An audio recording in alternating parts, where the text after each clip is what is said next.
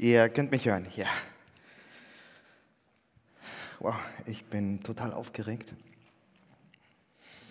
Nicht, weil ich ein bisschen aus der Übung bin ähm, und lange nicht mal hier war, sondern ich bin aufgeregt, weil ich hoffe, dass ich es irgendwie heute schaffe, äh, euch die Emotionen zu vermitteln, die ähm, in der Geschichte steckt, die wir uns heute gemeinsam anschauen.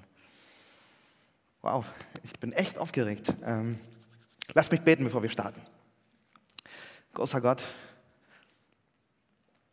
ich danke dir dafür, dass uns diese Geschichte überliefert wurde. Ich danke dir, dass wir heute im fünften Teil unserer Predigtreihe ähm, uns anschauen können, wie du unserer Realität begegnest, wie du unsere Realität sprengst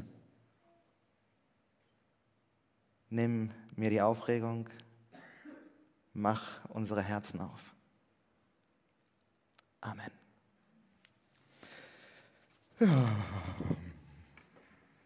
Also, bevor wir uns eine sehr, sehr starke Geschichte anschauen, will ich auch nochmal lieben Gruß senden an alle die, die zu Hause sind und uns online begleiten. Auch ähm, alle Gäste, die heute zum ersten Mal vielleicht mit dabei sind, herzlich willkommen. Heute Heute machen wir ähm, einen Sprung in eine Geschichte hinein. Ist keine richtige Bibelgeschichte eigentlich, sondern eher ein Zeugnis, das uns berichtet wird. Aber bevor wir einsteigen, bevor wir uns diese Geschichte anschauen, ähm, nochmal das wichtigste Thema überhaupt. Das Wichtigste, was es überhaupt auf diesem Planeten geben kann, über das wir unbedingt reden müssen. Und das ist Gemeindegründung auf Teneriffa. Ähm, ich wollte mir die Chance einfach nicht entgehen lassen, bevor wir einsteigen. Ihr wisst ja, äh, die meisten von euch sind ja informiert, meine Familie und ich verlassen im Sommer Hamburg. Wir sind nur noch bis Ostern offiziell in der Gemeinde, dann in einer ähm, Auszeit oder in einer ähm, Sabbatzeit, in der wir vor allem auch nochmal die Gemeindegründung vorbereiten, zu dem wir berufen wurden und die ja, ab Sommer nochmal neu unser Leben prägen wird.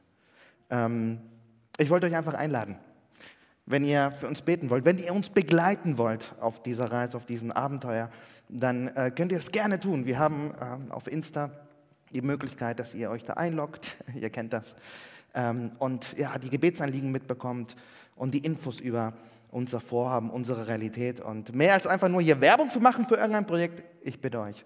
Ich kann mir nicht vorstellen, ähm, das zu machen, wenn wir nicht wissen, dass ihr, dass unsere Gemeinde für uns betet. Also herzliche Einladung bei Instagram nochmal reinzuschauen. So. Begegnung mit Jesus. Das ist das Thema, das uns schon die letzten vier Wochen beschäftigt. Heute fünfte, äh, der fünfte Teil dieser Predigtreihe. Und ganz konkret geht es heute um die Begegnung mit unserem Elend. Ich dachte mir, ich nenne das Begegnung in unserem Elend. Aber das passte irgendwie nicht. Ich dachte mir, ich nenne das vielleicht Begegnung mit dem Bösen in uns. Aber hättet ihr das vorher gelesen, wärt ihr nicht gekommen. Ich dachte mir, ich nenne das Begegnung mit unserem Leid. Das passt irgendwie. Aber Leid, Leid ist, ist etwas, was uns automatisch in diese Rolle hineinbringt, in diese Rolle des Opfers. Und das passt überhaupt nicht zu dem, was wir uns heute anschauen. Lass mich mal ganz einfach mit einer Frage starten. Warum lässt ein guter Gott Leid und Böses zu? Hast du dir diese Frage schon mal gestellt? Natürlich hast du dir diese Frage schon mal gestellt. Ich kenne niemanden und ich laufe schon seit 42 Jahren durch diese Erde. Ich habe noch nie jemanden erlebt, der noch nie diese Frage bewegt hat. Warum lässt ein guter Gott Leid und Böses zu? Die, die zu dieser Kirche dazugehören, die wissen, dass wir, dass ich letztes Jahr ganz, ganz viele Monate ans Bett gefesselt war mit starken Kopfschmerzen und ich würde lügen, wenn ich nicht, wenn ich nicht sagen würde, dass diese Frage mich immer wieder beschäftigt hat. Gott, warum lässt du mein Leid zu? Ich bin doch dein Freund. Ich habe dir doch mein Leben gewidmet. Wenn du zum ersten Mal hier bist, ähm, wenn du uns vielleicht heute als Gast besuchst, dann hört sich das alles vielleicht schräg an, aber auch du hast sicherlich diese Frage schon mal bewegt. Vielleicht ist das der Grund, warum nicht an Gott, warum du nicht an Gott glauben kannst. Vielleicht denkst du dir, Mensch, wenn ich höre, was in der Ukraine los ist, wenn ich höre, dass Menschen Krieg produzieren, Menschen aus ihren Häusern vertreiben, andere töten, wenn ich, wenn ich sehe, was in dieser Welt sich abspielt, dann, dann kann das doch nicht sein, dass es einen guten Gott gibt, denn der würde Leid und Böses nicht zulassen.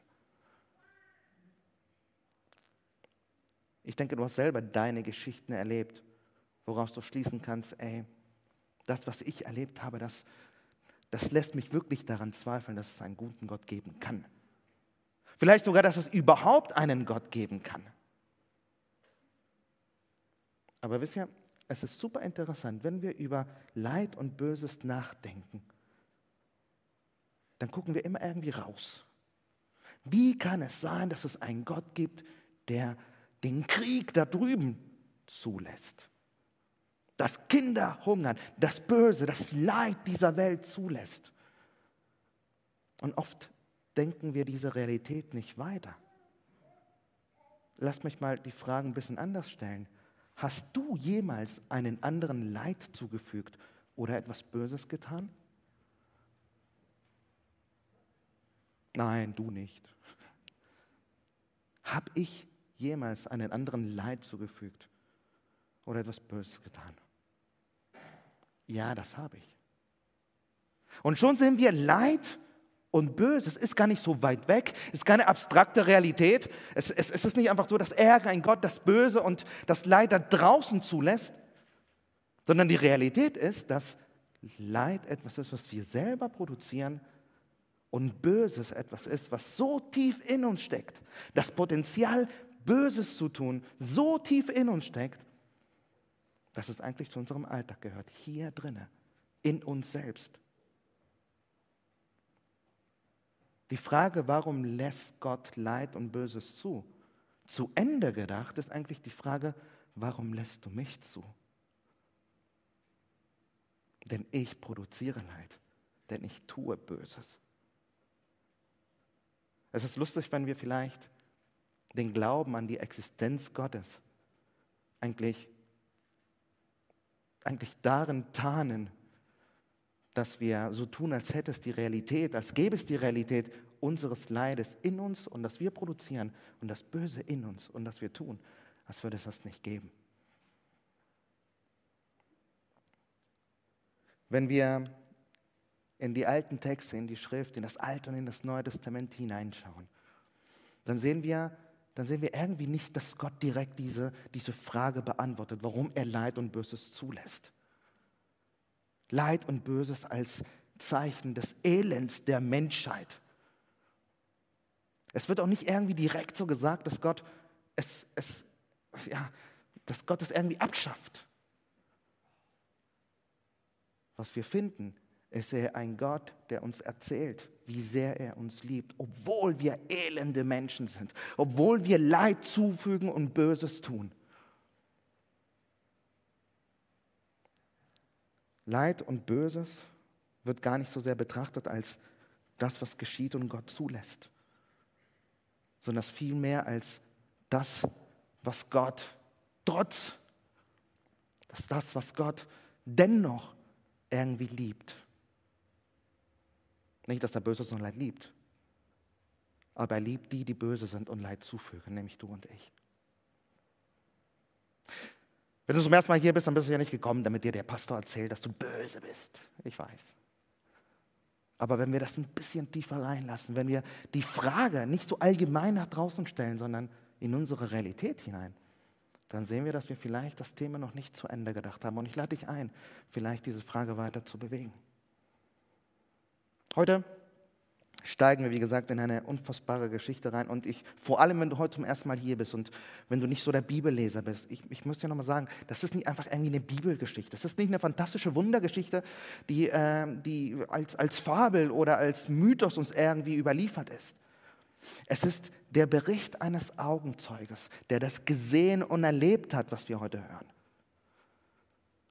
Johannes, das ist der Autor ähm, dieses Briefes oder dieser Sammlung von Geschichten um Jesus herum, mit der wir uns seit ein paar Wochen beschäftigen.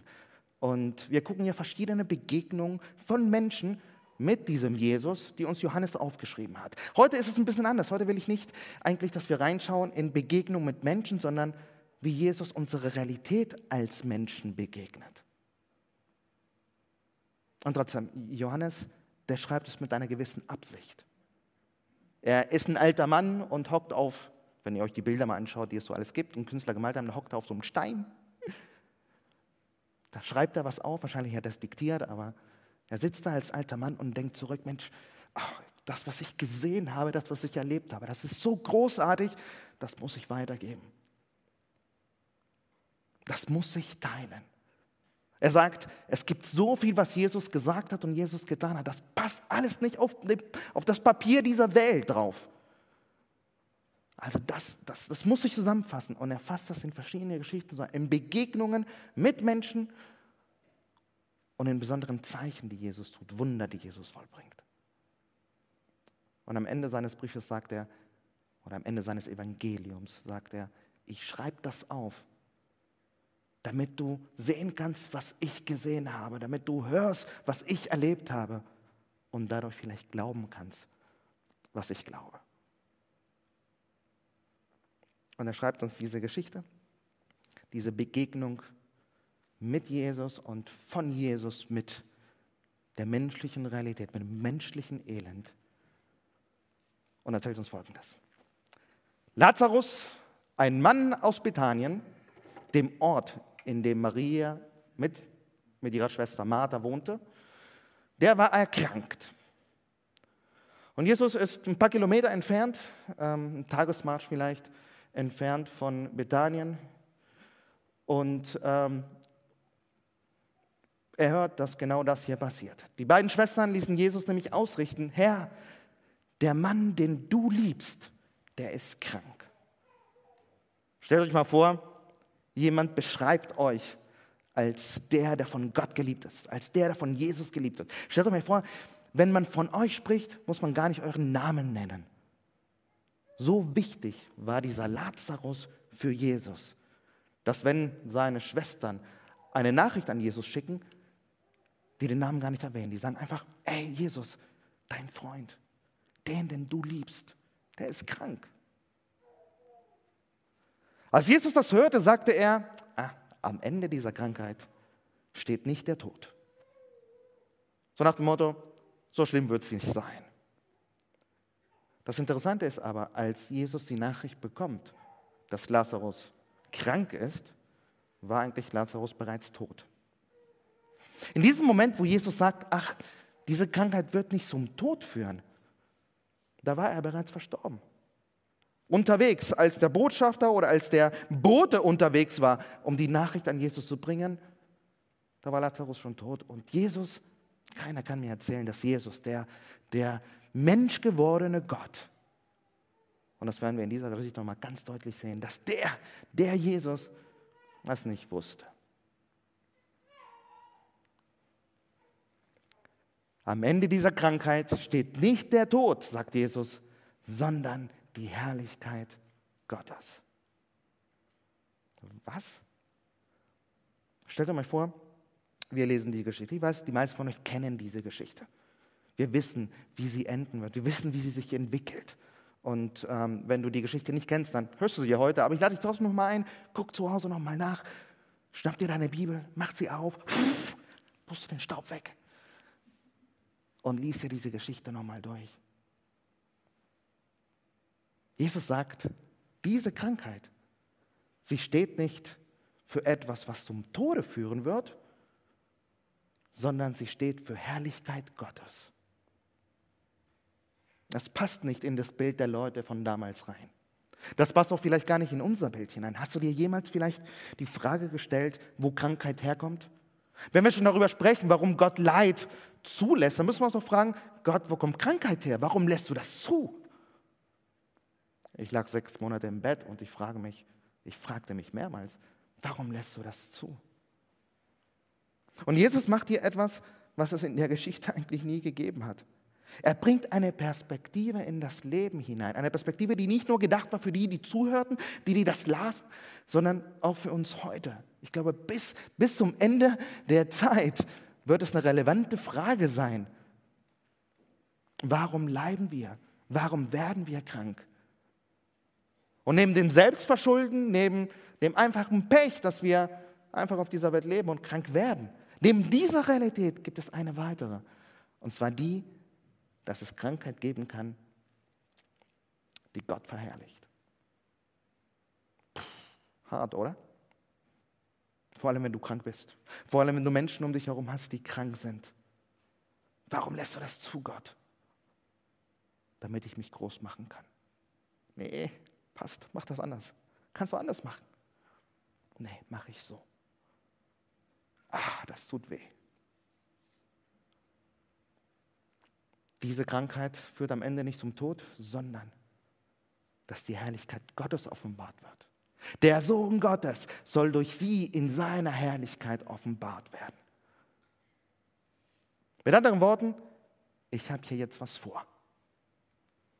Jesus hat es bewusst zugelassen, dass sein Freund, den, den er liebte, dass der nicht nur krank wurde, sondern dass er auch starb.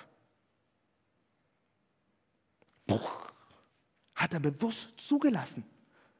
Wenn wir diese Geschichte weiterlesen, dann, dann spüren wir, es wirkt so, als hätte das Jesus nicht nur zugelassen, als hätte er das gewollt, als hätte er das geplant. Als würde er diese Geschichte, dieses, dieses Zeichen, dieses Wunder, seine Worte, als würde er das konstruieren, diese Situation konstruieren. Jesus hat es bewusst zugelassen. Jesus hatte Martha und ihre Schwester und Lazarus sehr lieb. Ja, merken wir. Johannes, der uns das aufschreibt, der, der seinen Bericht hier aufschreibt, der hat es nochmal nötig, uns an dieser Stelle der Geschichte zu sagen, Leute, wartet mal, ja, hört sich schräg an, hört sich so an, als hätte Jesus hier was manipuliert, was erstellt, was gebaut, was geplant, um seinetwillen, um seine Herrlichkeit. Sieht so aus, als würde Lazarus, Martha und Maria, als würden die leiden wegen Jesus, weil er das will. Aber wartet mal, schaltet nicht ab. Es ist wichtig zu wissen, Jesus Jesus liebte Martha und Maria und Jesus liebte Lazarus sehr.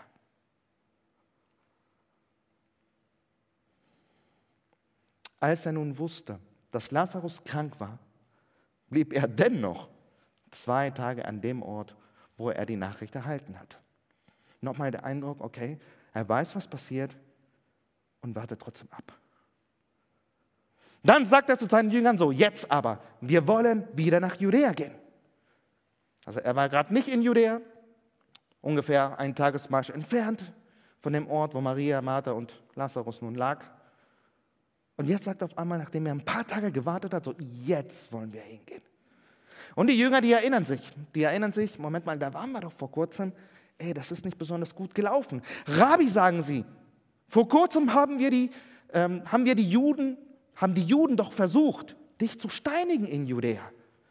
Willst du da wirklich wieder hin? Das ist doch nicht so gut ausgegangen letztes Mal.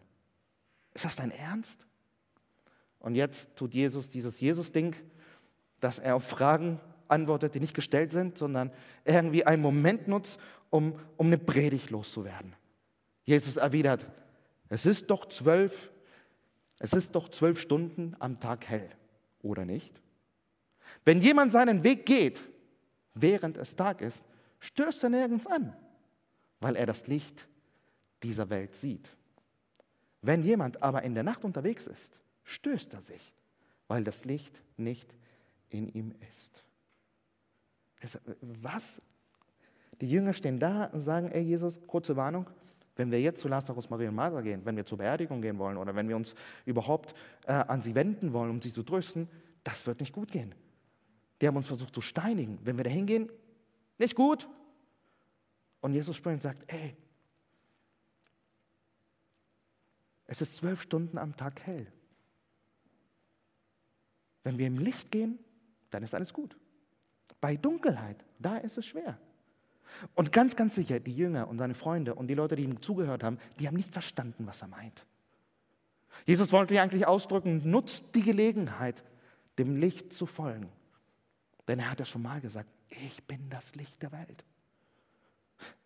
Und Jesus, das, was er immer macht, er bezieht irgendwie alles auf sich. Nicht, weil er egozentrisch oder egoistisch war, sondern weil er ganz genau weiß, die Frage darum, wer er ist, die Frage darum, wozu er gekommen ist, das ist die Frage, um die es wirklich geht.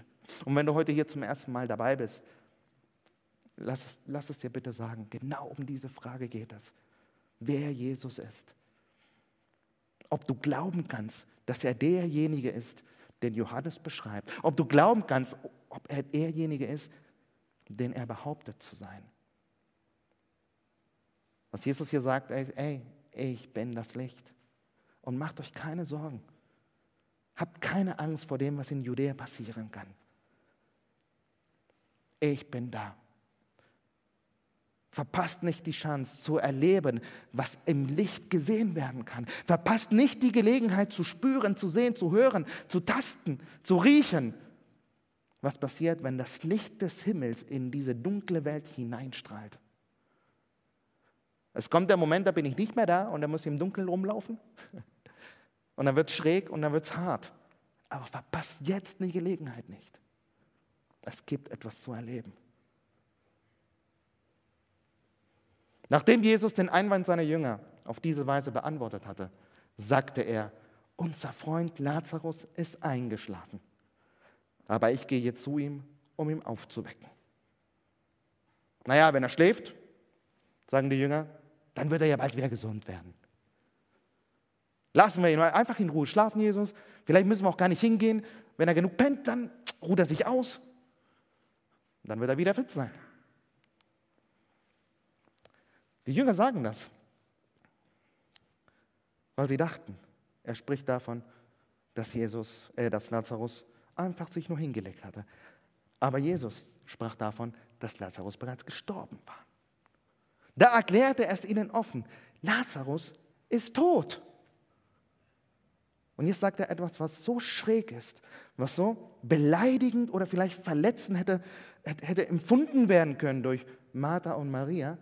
Gut, dass sie dem Moment nicht dabei waren. Denn er sagt, aber euretwegen bin ich froh darüber, dass Lazarus tot ist. Ich bin froh darüber, dass ich nicht da war. Stellt euch mal vor, Martha und Maria hätten das mitgekriegt. Sie wären vor Ort gewesen und sie hören, wie Jesus sagt, ey, ich bin froh darüber. Alles andere als der, der uns liebt. Alles andere als der, der sich um uns sorgt. Alles andere als der, der sich um uns kümmert. Ich bin froh darüber, dass du leidest. Schräg. Er sagt, ich bin froh darüber, dass ich nicht dort war, weil ihr auf diese Weise an mich glauben werdet. Doch jetzt wollen wir zu ihm gehen. Und jetzt kommt dieser geniale Satz von Thomas, eine Reaktion des Glaubens, Jesus sagt, wir wollen zu Lazarus gehen und er aus tiefstem Glauben heraus hat er schon oder wird er noch ein paar Mal machen. Ja, lass uns mitgehen, damit wir auch sterben. Bei dem, was uns in Judäa erwartet, da, da ist nicht einfach nur Lazarus tot, sondern wenn wir da hingehen, dann werden uns, dann werden uns die Pharisäer schnappen, dann wird uns die Synagoge schnappen, die werden uns steinigen, haben sie letztes Mal schon versucht. Ah, genial, Jesus. Lass uns nach Judäa gehen. Lass uns zu Lazarus gehen, damit wir auch sterben. Als Jesus nach Bethanien kam, erfuhr er, dass Lazarus schon vor vier Tagen begraben worden war. Bethanien war nur etwa drei Kilometer von Jerusalem entfernt, wo sich Jesus befand. Und viele Juden aus der Stadt waren zu Martha und zu Maria gekommen, um sie in ihrem Leid zu trösten, sie zu begleiten.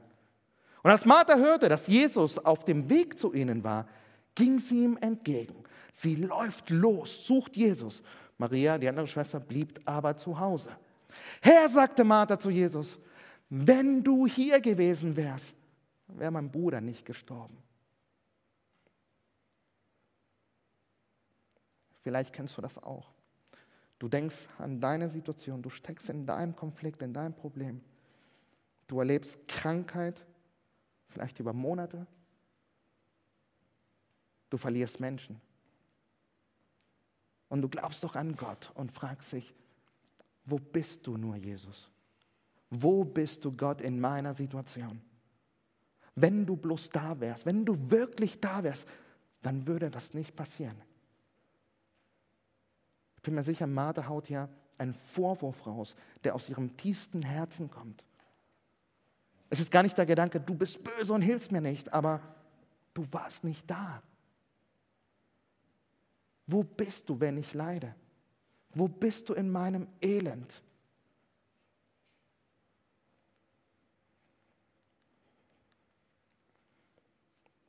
Johannes versucht uns zu vermitteln, dass böse Dinge auch denen passieren, die Gutes tun.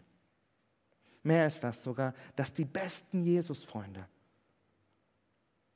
dass die, die bei ihm am engsten dran sind, auch nicht davon befreit sind, Leid und Böses zu erleben. Das Elend des Menschseins erfasst uns alle.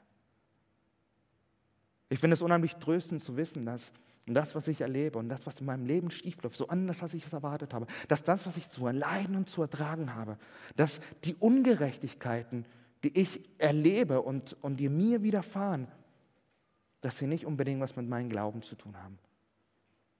Nicht mit der Menge oder mit der Tiefe meines Glaubens, sondern es gehört dazu, auch den Besten. Auch die, die am engsten bei Jesus sind. Auch die, die am stärksten an Gott glauben. Das ist das Elend der Menschheit. Wir erleben solche Sachen, wir ertragen solche Sachen. Böse Dinge passieren auch den besten Jesus-Freunden. Wenn du hier gewesen wärst, wäre mein Bruder nicht gestorben. Aber ich nehme jetzt meinen ganzen Glauben zusammen. Ich nehme alles, was in mir noch steckt, Jesus. Auch jetzt weiß ich, was immer du von Gott erbittest, wird er dir geben. Dein Bruder wird wieder auferstehen, gab Jesus zur Antwort.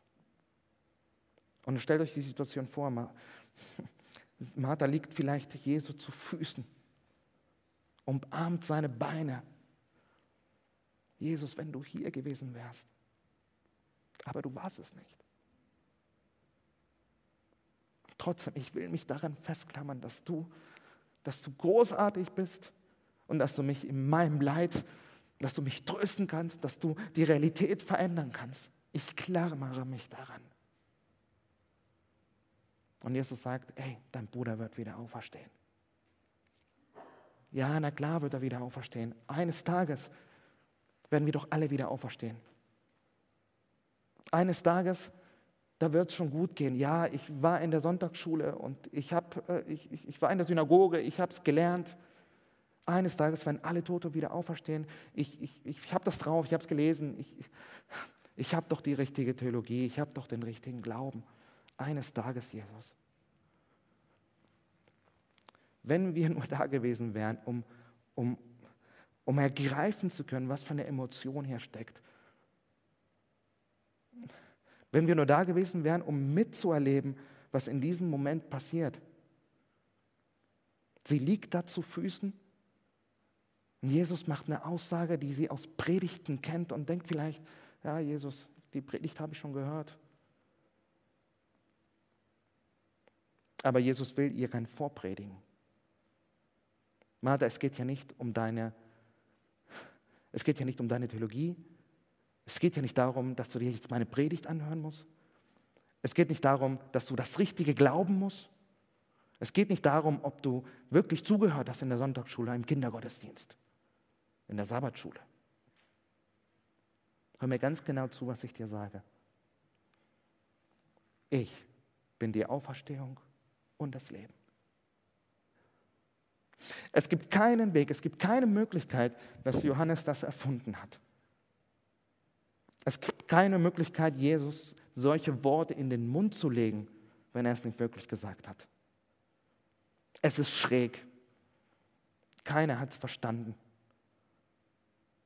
Aber in dieser Situation, wo Martha ihm zu Füßen liegt und trauert, da sagt Jesus, es geht nicht darum, was du allgemein glaubst, es geht um mich.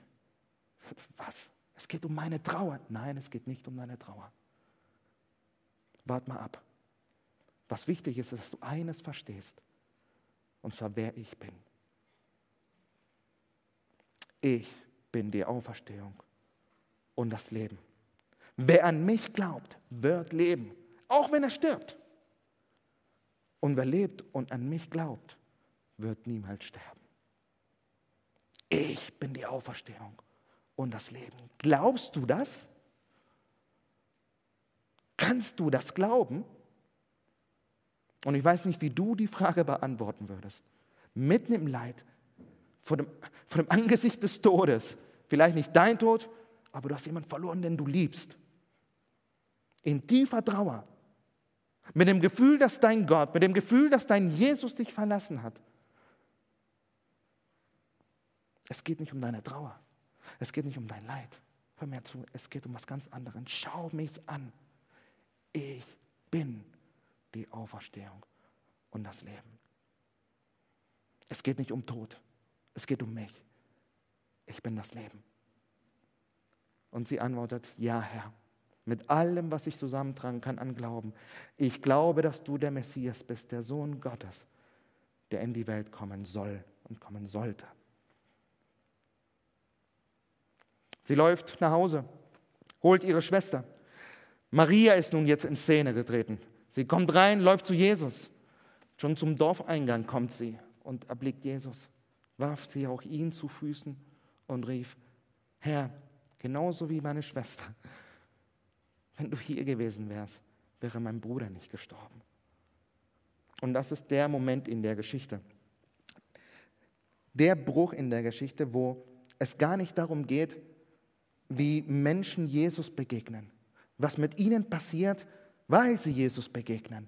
Das ist der Moment, wo der fleischgewordene Gott, so müsst ihr euch das vorstellen, wo, wo Gott, der als Jesus auf diese Welt kommt, selbst eine Begegnung hat zwar nicht nur mit einzelnen Menschen, sondern selbst als Gott die Begegnung hat mit dem Elend der Menschheit.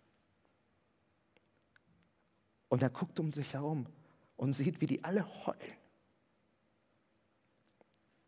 Wie sie alle gepackt sind von ihrer Realität, und zwar die Realität, dass Leid und Tod uns, die, uns als Menschen plagt.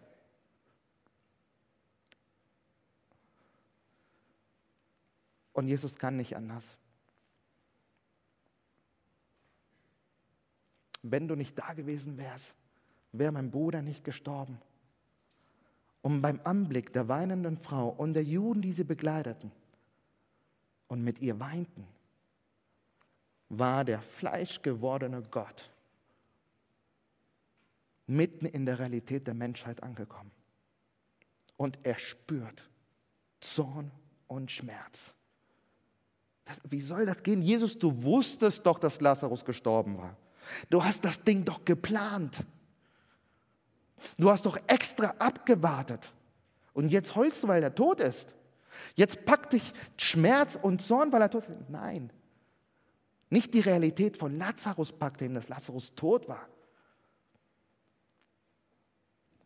Sondern um sich zu schauen, um so eine Hoffnungslosigkeit zu sehen. Zu sehen, dass Menschen gefangen sind in ihrem Leid und in ihrem Bösen. In, in, Im ultimativen Bösen, der sich im Tod ausdrückt. Und Jesus hat Mitleid. Jesus leidet, Jesus erleidet in diesem Augenblick. Mann, die sind alle gefangen.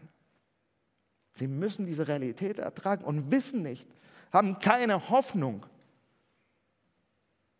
Vater, hier ist Leid, hier ist Tod, hier läuft alles schief. So haben wir das nicht geplant. Das war nicht, was wir vorhatten. Hier ist gewaltig was schiefgelaufen. So ein Elend.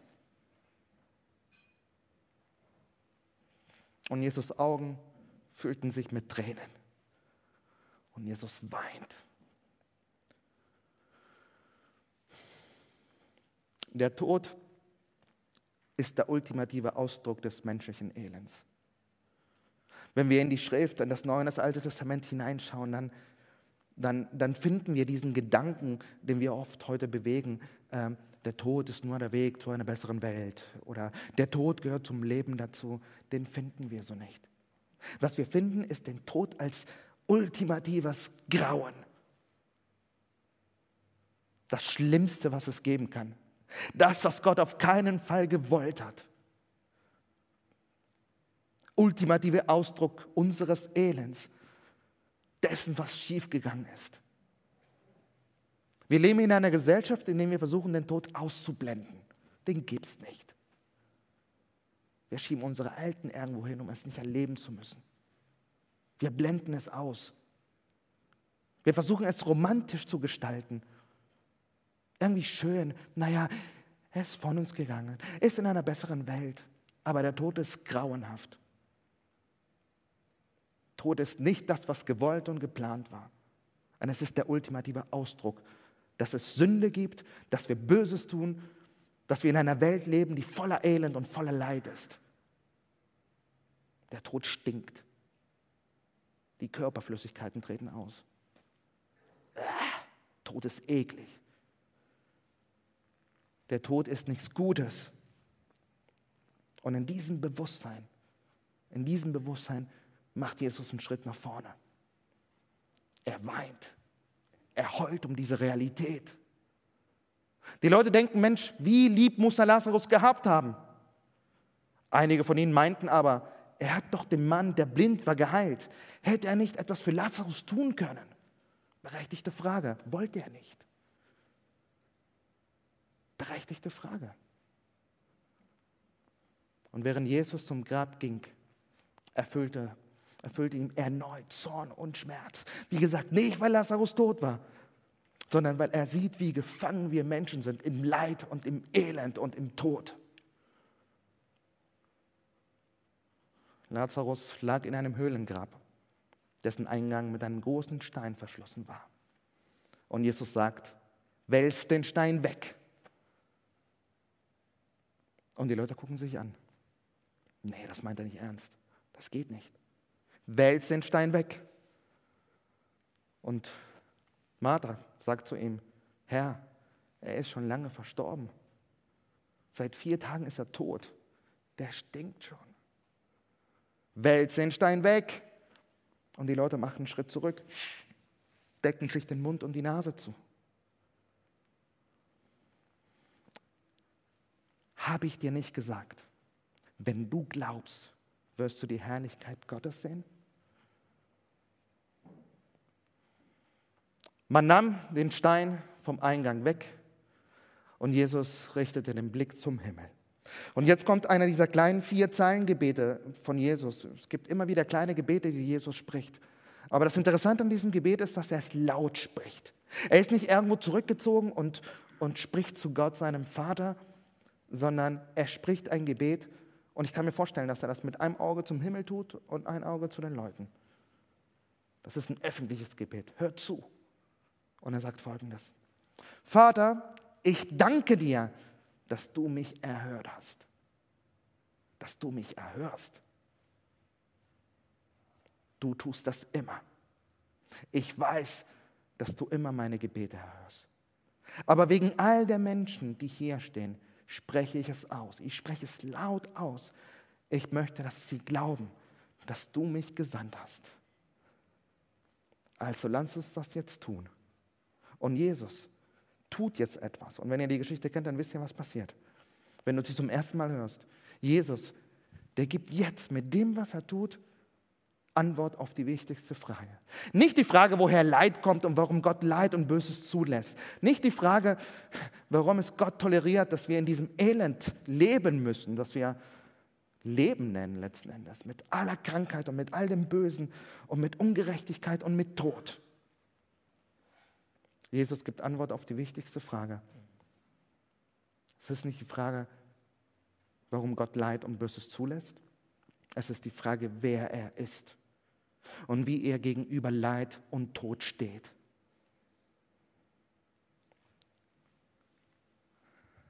Und er rief mit lauter Stimme, Lazarus, komm heraus. Lazarus, komm heraus. Und der Tote trat heraus. Füße und Hände mit Grabinden umwickelt und das Gesicht mit einem Tuch verhüllt. Befreit ihn von den Tüchern und lasst ihn gehen.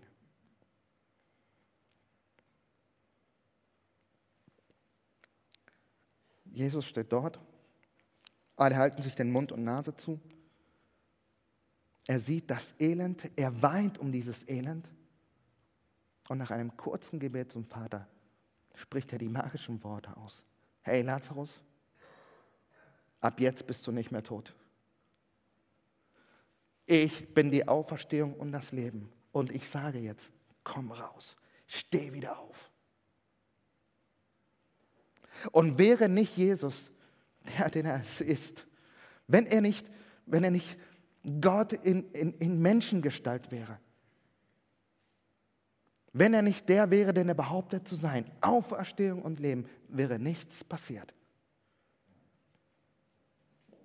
Aber die Augenzeugen berichten, dass als Jesus sagte, Lazarus, komm heraus, Lazarus nicht anders konnte. Der tote Lazarus nicht anders konnte, als dem zu gehorchen, der die Auferstehung und das Leben ist. Und er kam raus. Ich weiß nicht, ob du diese Geschichte glauben kannst. Wenn du lange dabei bist, wenn du schon länger zur Kirche dazugehört, wenn du länger mit Jesus unterwegs bist, ja, dann, wir glauben solche schrägen Dinge. Wenn du heute zum ersten Mal hier bist, dann kann ich durchaus verstehen, jeder würde verstehen, dass du sagst, ey, das ist schräg. Aber bitte verstehe, es war Johannes, der uns diese Geschichte aufschreibt als Augenzeuge, unheimlich wichtig. Keiner sollte es verpassen. Jeder sollte mitkriegen, was er gesehen hatte. Er schreibt das im Detail auf, eine lange Geschichte. Wir haben uns gemeinsam jetzt 44 Verse angeschaut. Jedes Detail sollte festgehalten werden. Es sollte keinen Zweifel geben. Entweder ist Jesus der schrägste Typ aller Zeiten, der verrückteste aller Zeiten.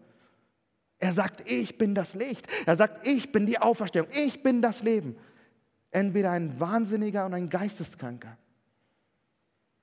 Oder den, der er zu scheinen, der zu sein letzten Endes behauptete.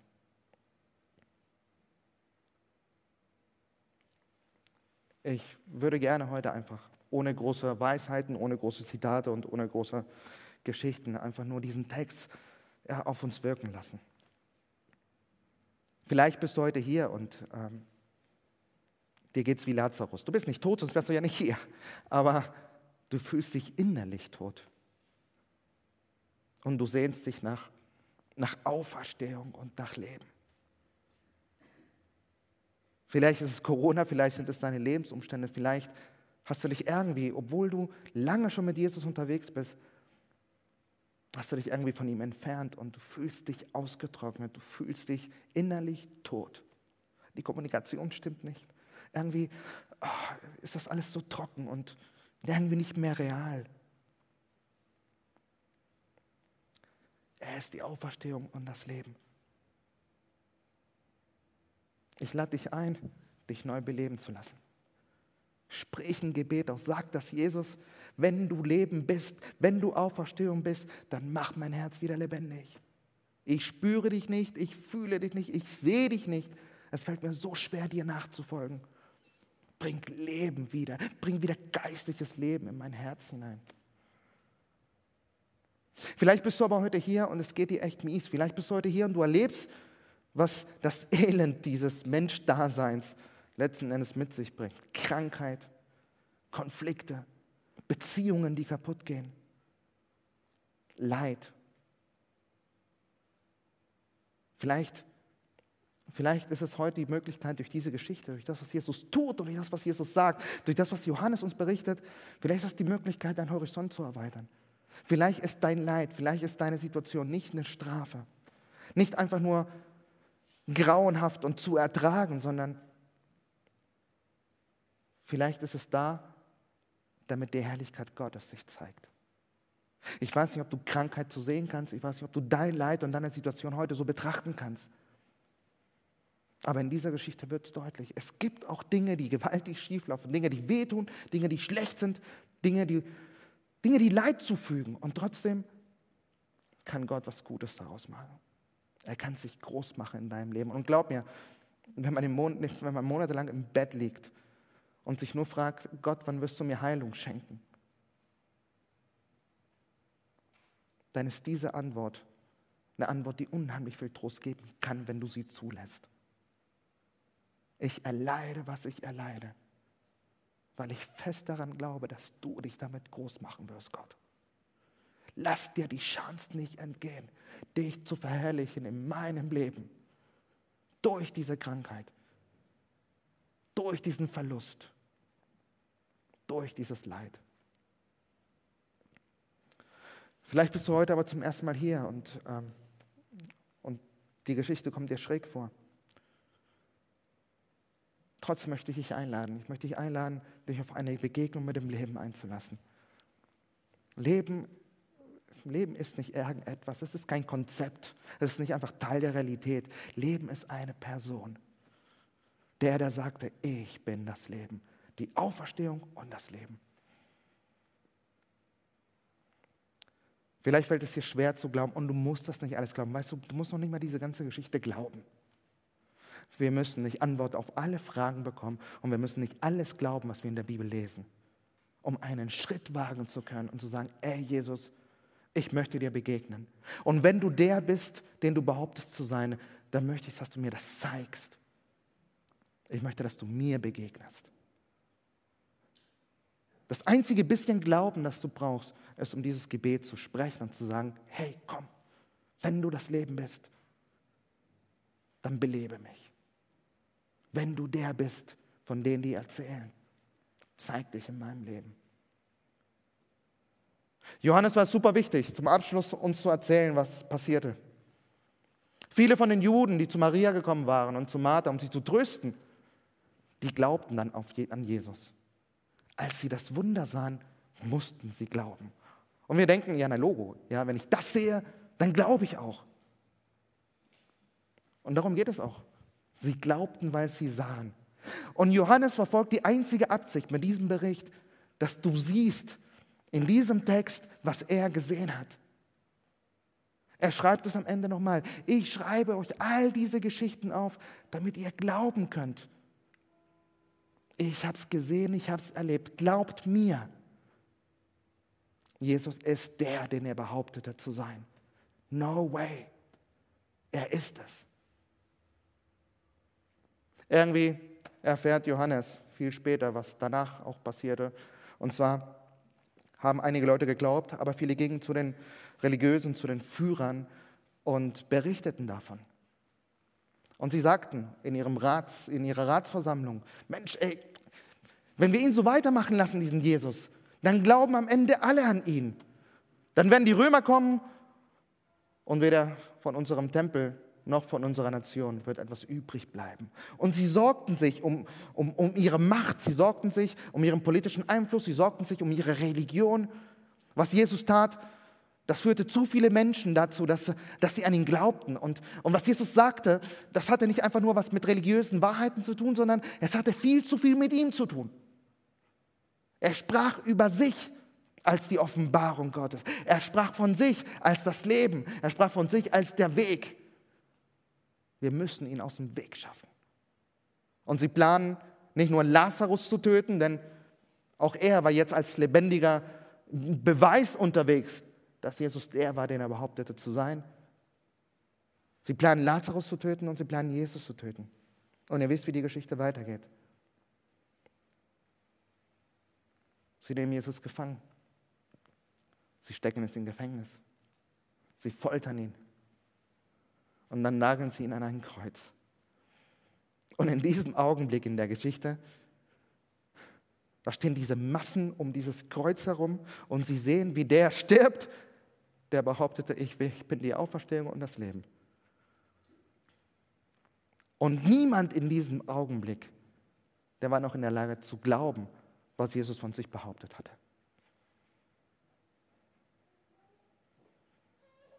Aber wir wissen auch, dass es nicht dabei blieb.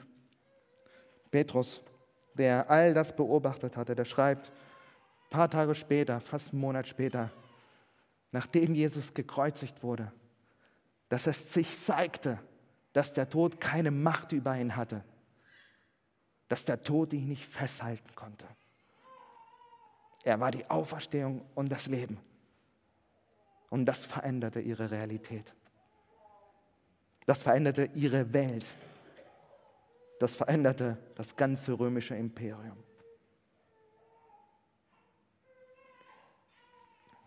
Ich habe zu viel geredet.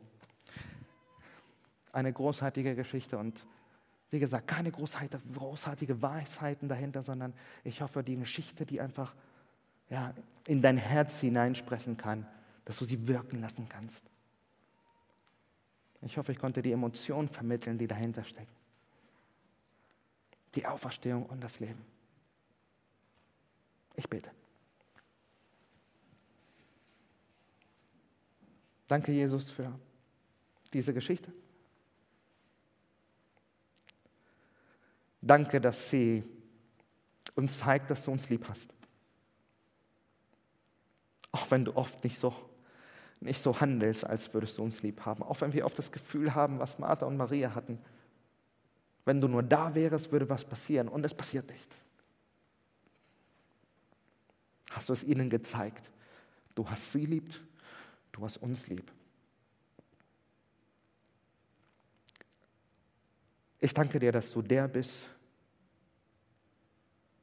den du behauptetest zu sein, Jesus. Dass du der bist, den der Tod nicht halten kann. Dass dadurch, was du mit Lazarus getan hast und das, was du am Kreuz und nach dem Kreuz getan hast, der Beweis dafür ist, dass du auch in mein Herz Leben bringen kannst. Dass du in meine Beziehungen Leben bringen kannst.